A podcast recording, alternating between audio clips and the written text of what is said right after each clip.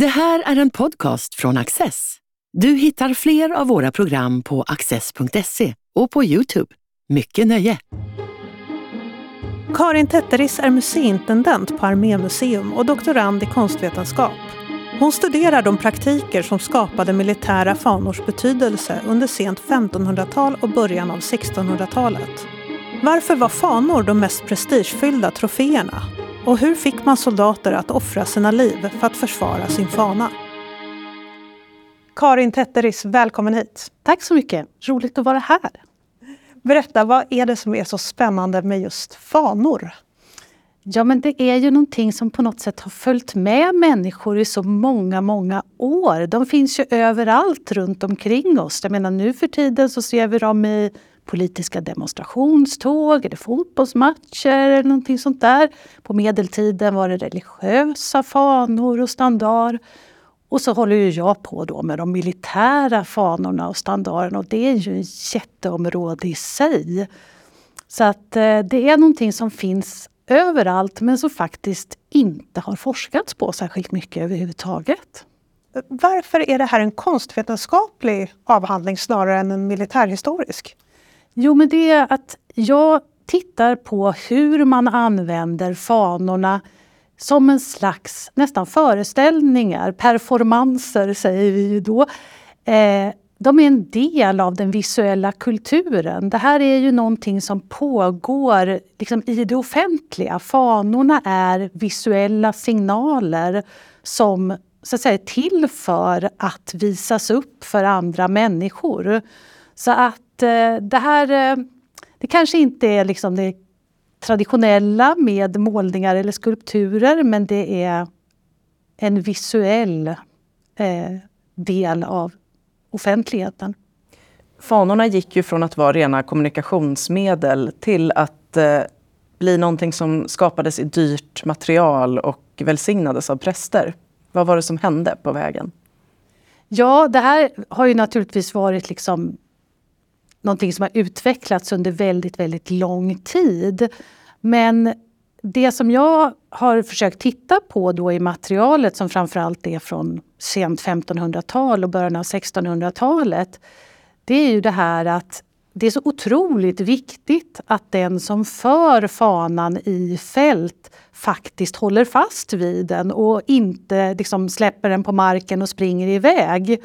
Så att därför så omgärdar man den med olika typer av ritualer och lagar och, och så vidare för att liksom binda fänriken och fanan ihop men också soldaterna och fanan så att de verkligen håller ihop under kriget när det, liksom, när det bränner till så att säga.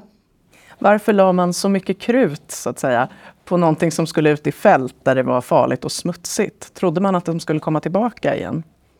Ja, det, det trodde man absolut att man gjorde. Men det handlar ju också om det här med att visa att man har en tipptopp armé.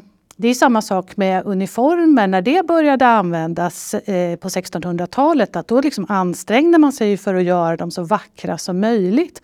Därför att en armé som är välutrustad och har liksom fin utrustning oavsett om det är vapen eller uniformer eller fanor. Det är också någonting som man kan räkna med välorganiserat och effektivt. Men de här fanorna hade ju två funktioner om jag har förstått det rätt. Det var ju rent, dels en praktisk funktion, att de skickade signaler till armén om vad som ska hända nu, men också en djup symbolisk funktion. Mm. Men om vi börjar med att titta på den rent praktiska funktionen. Hur använder man de här eh, fanorna? Ja, det där är faktiskt ganska svårt att komma åt i materialet, eh, märkligt nog. Därför att det verkar som att det har varit helt självklart för de som använder dem så att det är ingenting som speciellt har behövt skrivas ut. Jag har till exempel inte kunnat se att man så att säga, gav signaler som man tänker sig kanske inom flottan med signalflaggor och så vidare. Inte på det sättet. Utan det var snarare så att fanan skulle synas hela tiden. Den skulle liksom hållas högt upp i luften för att fungera som ett riktmärke för soldaterna. Både när de skulle samlas eh, ja, inför avfärd men också när de skulle hållas ihop på slagfältet. Så att den huvudsakliga funktionen för, för fanan var just att synas.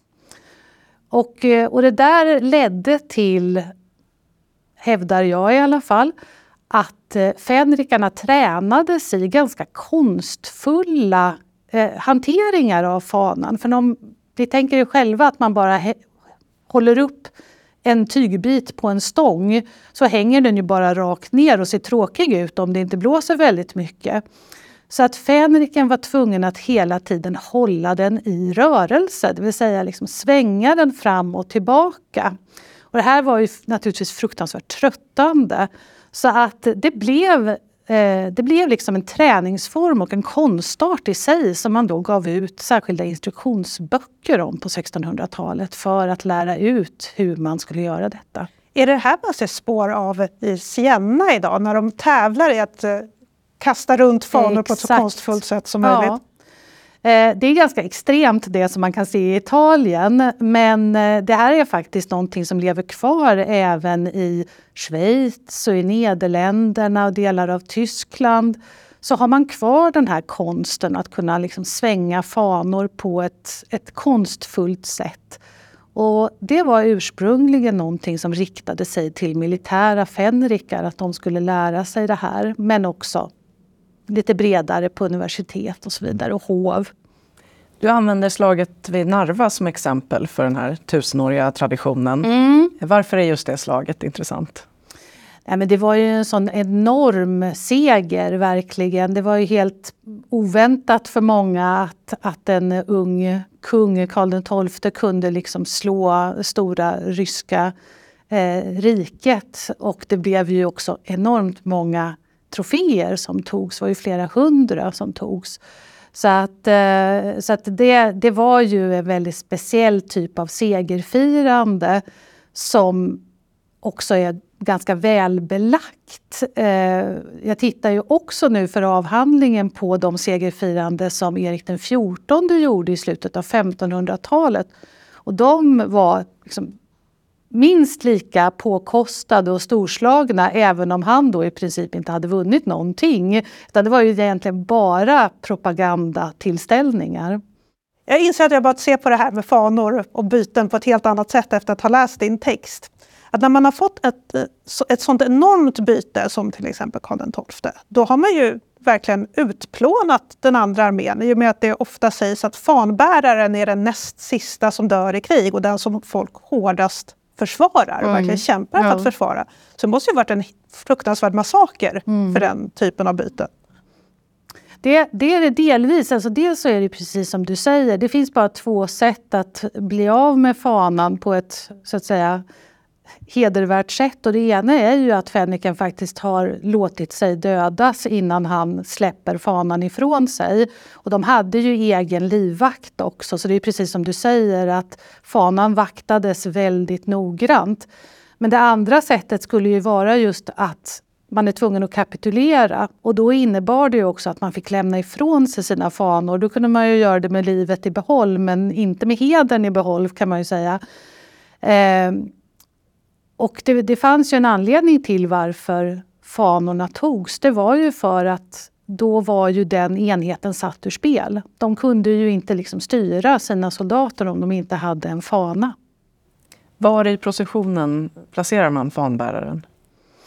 Eh, det är faktiskt lite olika i olika skolor så att säga. Det är någonting som de liksom, militära skribenterna tycker olika om. Ibland tycker de att det är bra att fanbäraren står i mitten bland soldaterna. Och då anger man just då den här funktionen av tröst och förhoppning. För att de skriver då att eh, så länge soldaten ser sin fana så kan han ha ett hopp om att segern är nära. Så det fanns en väldigt stark psykologisk effekt av en flygande fana i fält. När fanan faller, då är liksom spelet över. Då vet soldaterna att de kan liksom inte göra någonting vidare. Eh, så därför försöker ju alltid motståndaren skjuta fanbäraren först. Och det, finns, det finns berättelser om det från 1600-talet där man skriver då att fienden sköt ner alla våra fänrikar med en gång och det var liksom ett fruktansvärd sak att se alla fanor falla till marken samtidigt. Hur har man lyckats se de här fanorna, den här djupa symboliska laddningen? Mm. Det, det är ju det jag försöker hitta nu då i källorna. Och, eh, en sak som är ganska lätt att se det är olika typer av laggivning, de så kallade krigsartiklarna som, som gavs ut. Och då har jag tittat på de som fanns på 1500-talet, slutet av 1500-talet och början av 1600-talet. Och där, eh, där sägs det ju då just det här att ingen får så att säga, släppa fanan frivilligt. Och skulle det vara så att fanan förloras, då måste den enheten se till att få tillbaks den. Och lyckas de inte med det, då får de så att säga stå i skamvrån ett tag. Då står det att då får de fana utom fa, tjäna utom fana och eh, så att säga, göra andra uppgifter tills deras liksom, heder har återupprättats och de har kunnat liksom, ta tillbaka sin fana. Kommer man sen längre in på 1600-talet då är det dödsstraff. Eh, och det, det förekom ju även tidigare men i svensk eh, krigslagstiftning så kommer det in på slutet av 1600-talet att, eh, att det blir avrättning för de som låter fanan försvinna, eh, så att säga. Men sen så, sen så är det ju också olika typer av ritualer. Man kan läsa i 1500-talets instruktioner att när översten så att säga, lämnar över fanan till kompaniets fänrik så sker det med en viss ritual och man säger någonting speciellt. Till exempel så finns det en dansk bok så står det att man säger Liksom Jesus lämnade över Johannes till sin mor lämnar jag fanan till dig till exempel. Och, och sen så måste då fänriken svära att försvara den med sitt liv. Och sen så använder man oftast så att säga, ett, ett, ett, uttryck där man säger att ingen får skilja fänrik och fana åt. De ska vara som man och hustru. Och det här liksom återkommer i olika språk och i olika länders böcker. Så, men det har liksom blivit ett fast uttryck. Att fänriken och fanan ska vara som man och hustru. Och på det sättet då liksom så, så, visar man ju liksom hur tätt... Får, han får aldrig släppa den ur sikte överhuvudtaget.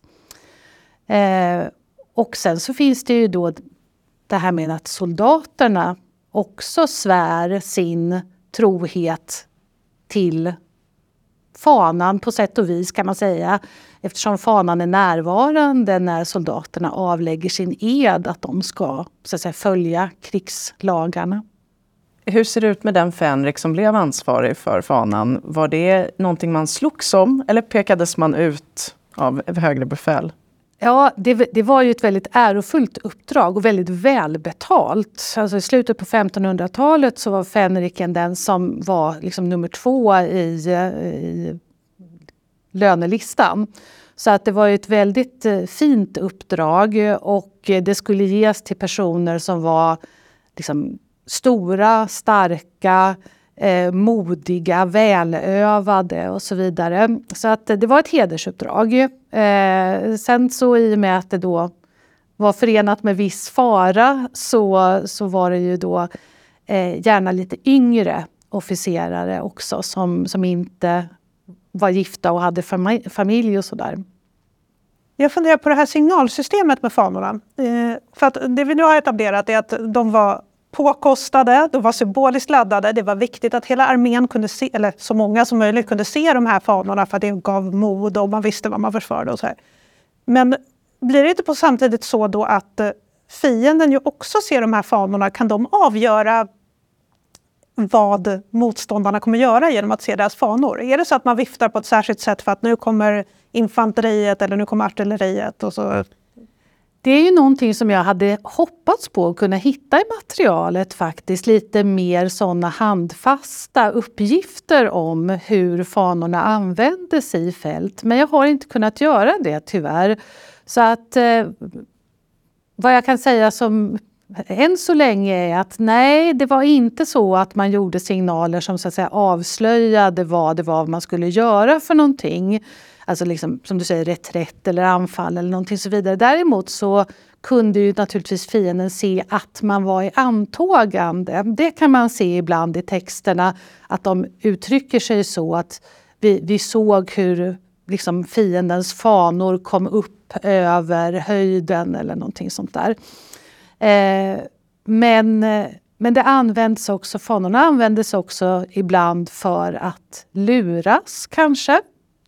Om man ska tro källorna i alla fall, till exempel när Gustav II Adolf innan han blev kung, när han eh, intog tog Kristianopel 1611 så sägs det att han hade då utrustat sina ryttare med danska fanor för att de skulle bli insläppta. Så de gjorde en liten luring där. Så att eh, på så sätt så kunde ju, jag menar, fanorna ge signaler till motståndarna och ibland då fel signaler. Men för inte det, är inte det väldigt hederslöst att använda ett, ett annat lands fanor? Jo, och det, det är kanske därför det, vi ska ta det med en nypa salt, för det kommer från en dansk källa. Så det kan mycket väl ha varit så att de ville utpeka Gustav Adolf som en eh, äreslös person. Och idag kan vi titta på de här fanorna på museer, Armémuseum bland annat. Ehm, och eh, jag funderar lite på om betydelsen av de här föremålen ändras när de kommer till museer?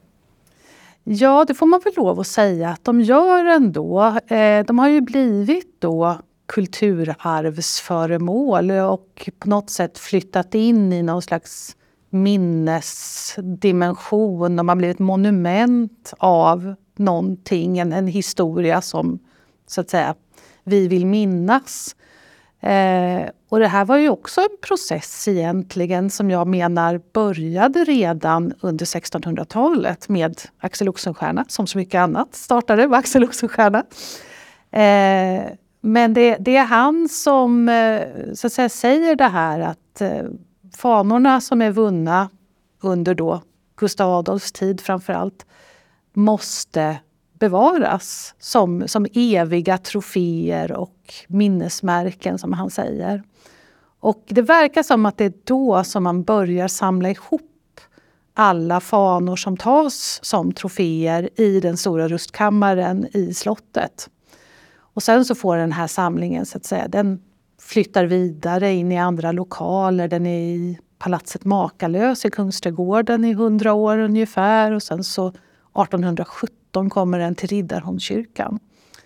Och det är kanske då den verkligen så att säga, skiljs från sin militära kontext och kommer in i någonting som är så att säga ett minnesmonument över Sveriges historia med kungagravarna och då så sätts troféerna upp på, liksom i respektive gravkor. Då. Så det som har tagits under Gustav II Adolfs tid får vara i Gustavianska koret Karl XI och Karl XII i Karolinska koret. Det som Johan Baner tog i hans kor och så vidare.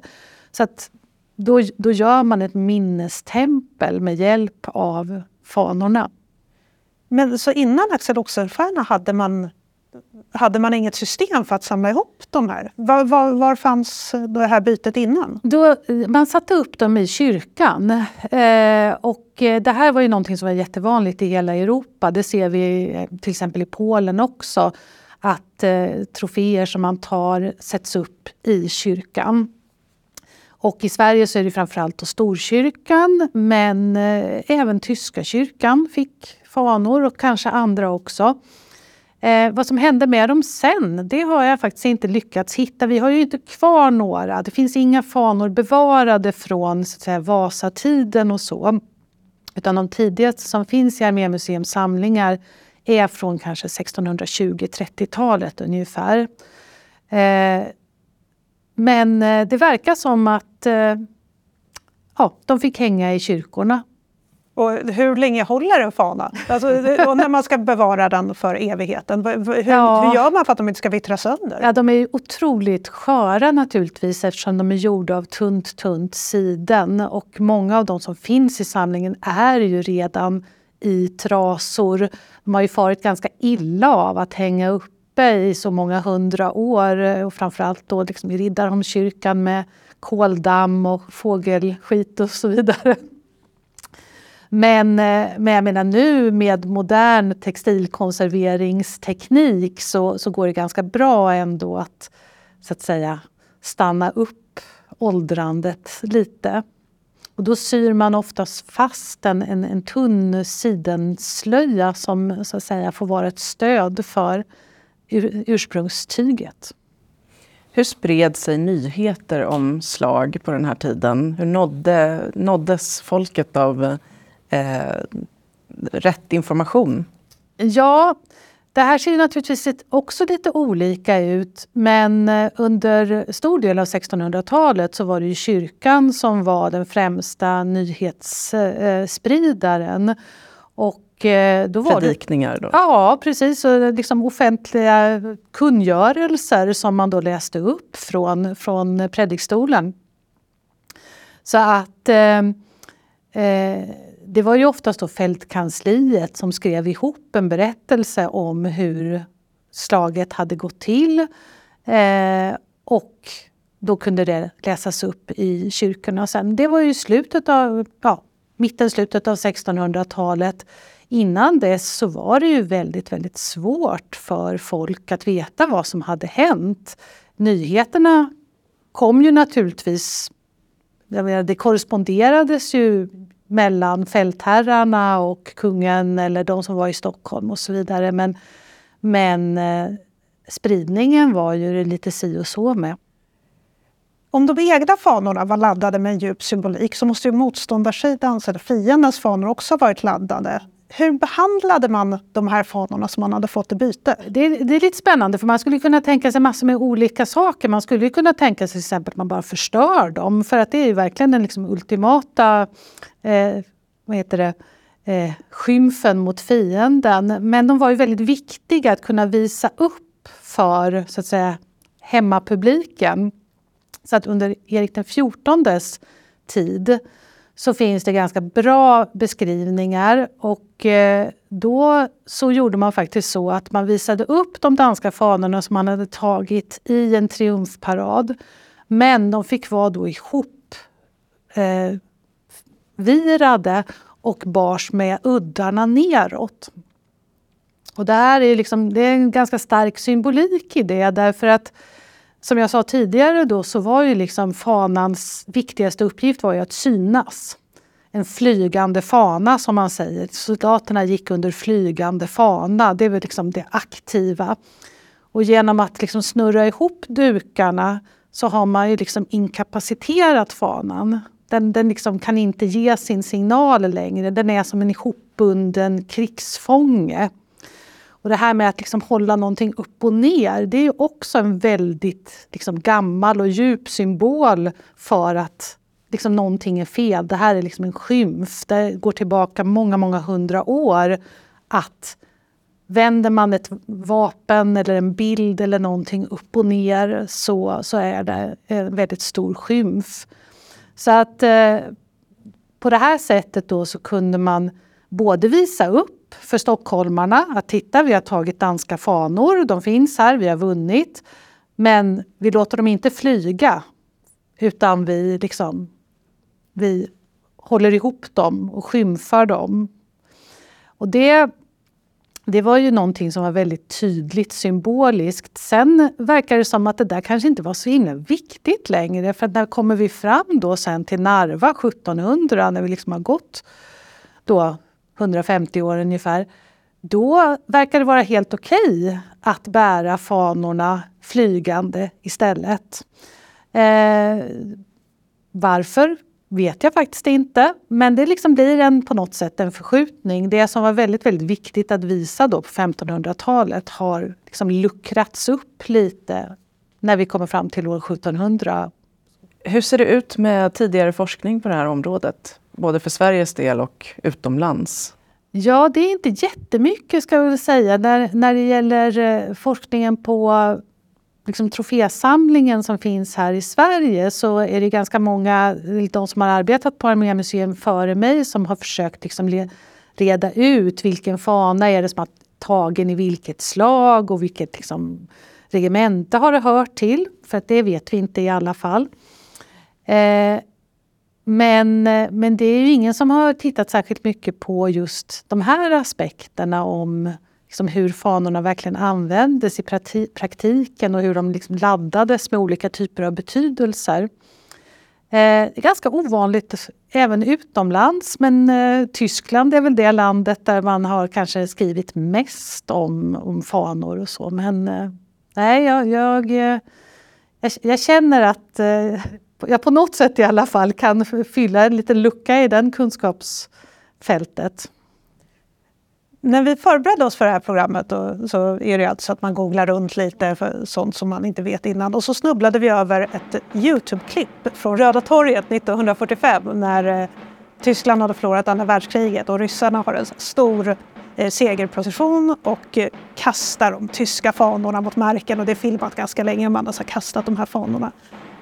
Och det är lite roligt att de här praktikerna som du beskriver användes långt in på 1900-talet. Är det fler länder som har gjort den här typen av eh, processioner även på 1900-talet? Eller är det bara ryssarna som håller på med sånt? Nej, då, utan det, det är någonting som har liksom existerat just under första och andra världskriget så har, ju, har man gjort olika typer av segermanifestationer där, där fanorna har eh, figurerat också. Men, men just det här från Röda torget där, det är ju väldigt, väldigt tydligt och nästan övertydligt där hur man slänger de är, vunna fanorna på marken. Och faktum är att hela den symboliken har också följt med in i museiutställningen av de här troféerna. Så att eh, i ryska arméns museum i Moskva så ställs de tyska naziflaggorna och fanorna ut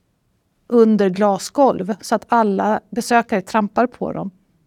Så att eh, det, det är liksom den här laddningen i dem lever fortfarande kvar väldigt starkt. Och hur gör Armémuseum? Hur många sådana här fanor har vi som vi kan gå och titta på? Ja, i samlingen så finns det ungefär 4 000 nummer. Så det är en av världens största samlingar. Den som finns på Eremitaget i Ryssland är antagligen lite större. Så att eh, det är en väldigt viktig och ganska okänd samling. Eh, nu ska jag inte säga att alla är utställda, för då skulle vi behöva ha tio gånger större museum. Men eh, men när, när de ställs ut eh, på Armémuseum så blir det ju ganska mycket som textilkonstverk skulle jag vilja säga. Det, eh, vi försöker inte fortsätta att förnedra våra forna fiender genom att trampa på fanorna utan eh, de ställs ut mer som konstverk skulle jag säga. Emellanåt så kommer det ju upp frågan om till exempel British Museum ska lämna tillbaka krigsbyten och stöldgods till andra länder. Ehm, förekommer också den här diskussionen om fanor? Vill ryssen ha tillbaka fanor som Sverige tagit som krigstroféer till exempel? Nej, det gör faktiskt inte det. Och jag, jag, tror att det beror på just att det här har varit någonting som har varit liksom en helt okontroversiellt och överenskommet eh, under långa, långa tider. Att det hör till så att säga krigets regler att man får ta fanorna från den fiende man har besegrat. Eh, så det är ju kanske en del av det hela. Den andra delen är kanske att det är ju saker som ligger väldigt långt tillbaka i tiden. Sånt som har tagits som troféer. Jag väljer att inte säga krigsbyten för att de har ju då en lite annan ställning än vad krigsbyten i gemen har. Eh, om de har tagits för 400 år sedan, 300 år sedan så var det också en annan lagstiftning än vad det var under 1900-talet. Eh, så att det har faktiskt inte kommit upp. Eh, det har förekommit att det har kommit någon liten propå från en journalist i Danmark eller så men det har aldrig varit något, eh, något allvarliga eh, Okej, frågor. Intressant. Nej. Karin Tetteris, varmt tack för att du ville komma hit och förklara din forskning. Tack för att jag fick komma. Du har just lyssnat på en podcast från Access. Du vet väl att vi också är en tv-kanal och tidning? Teckna en prenumeration idag på access.se.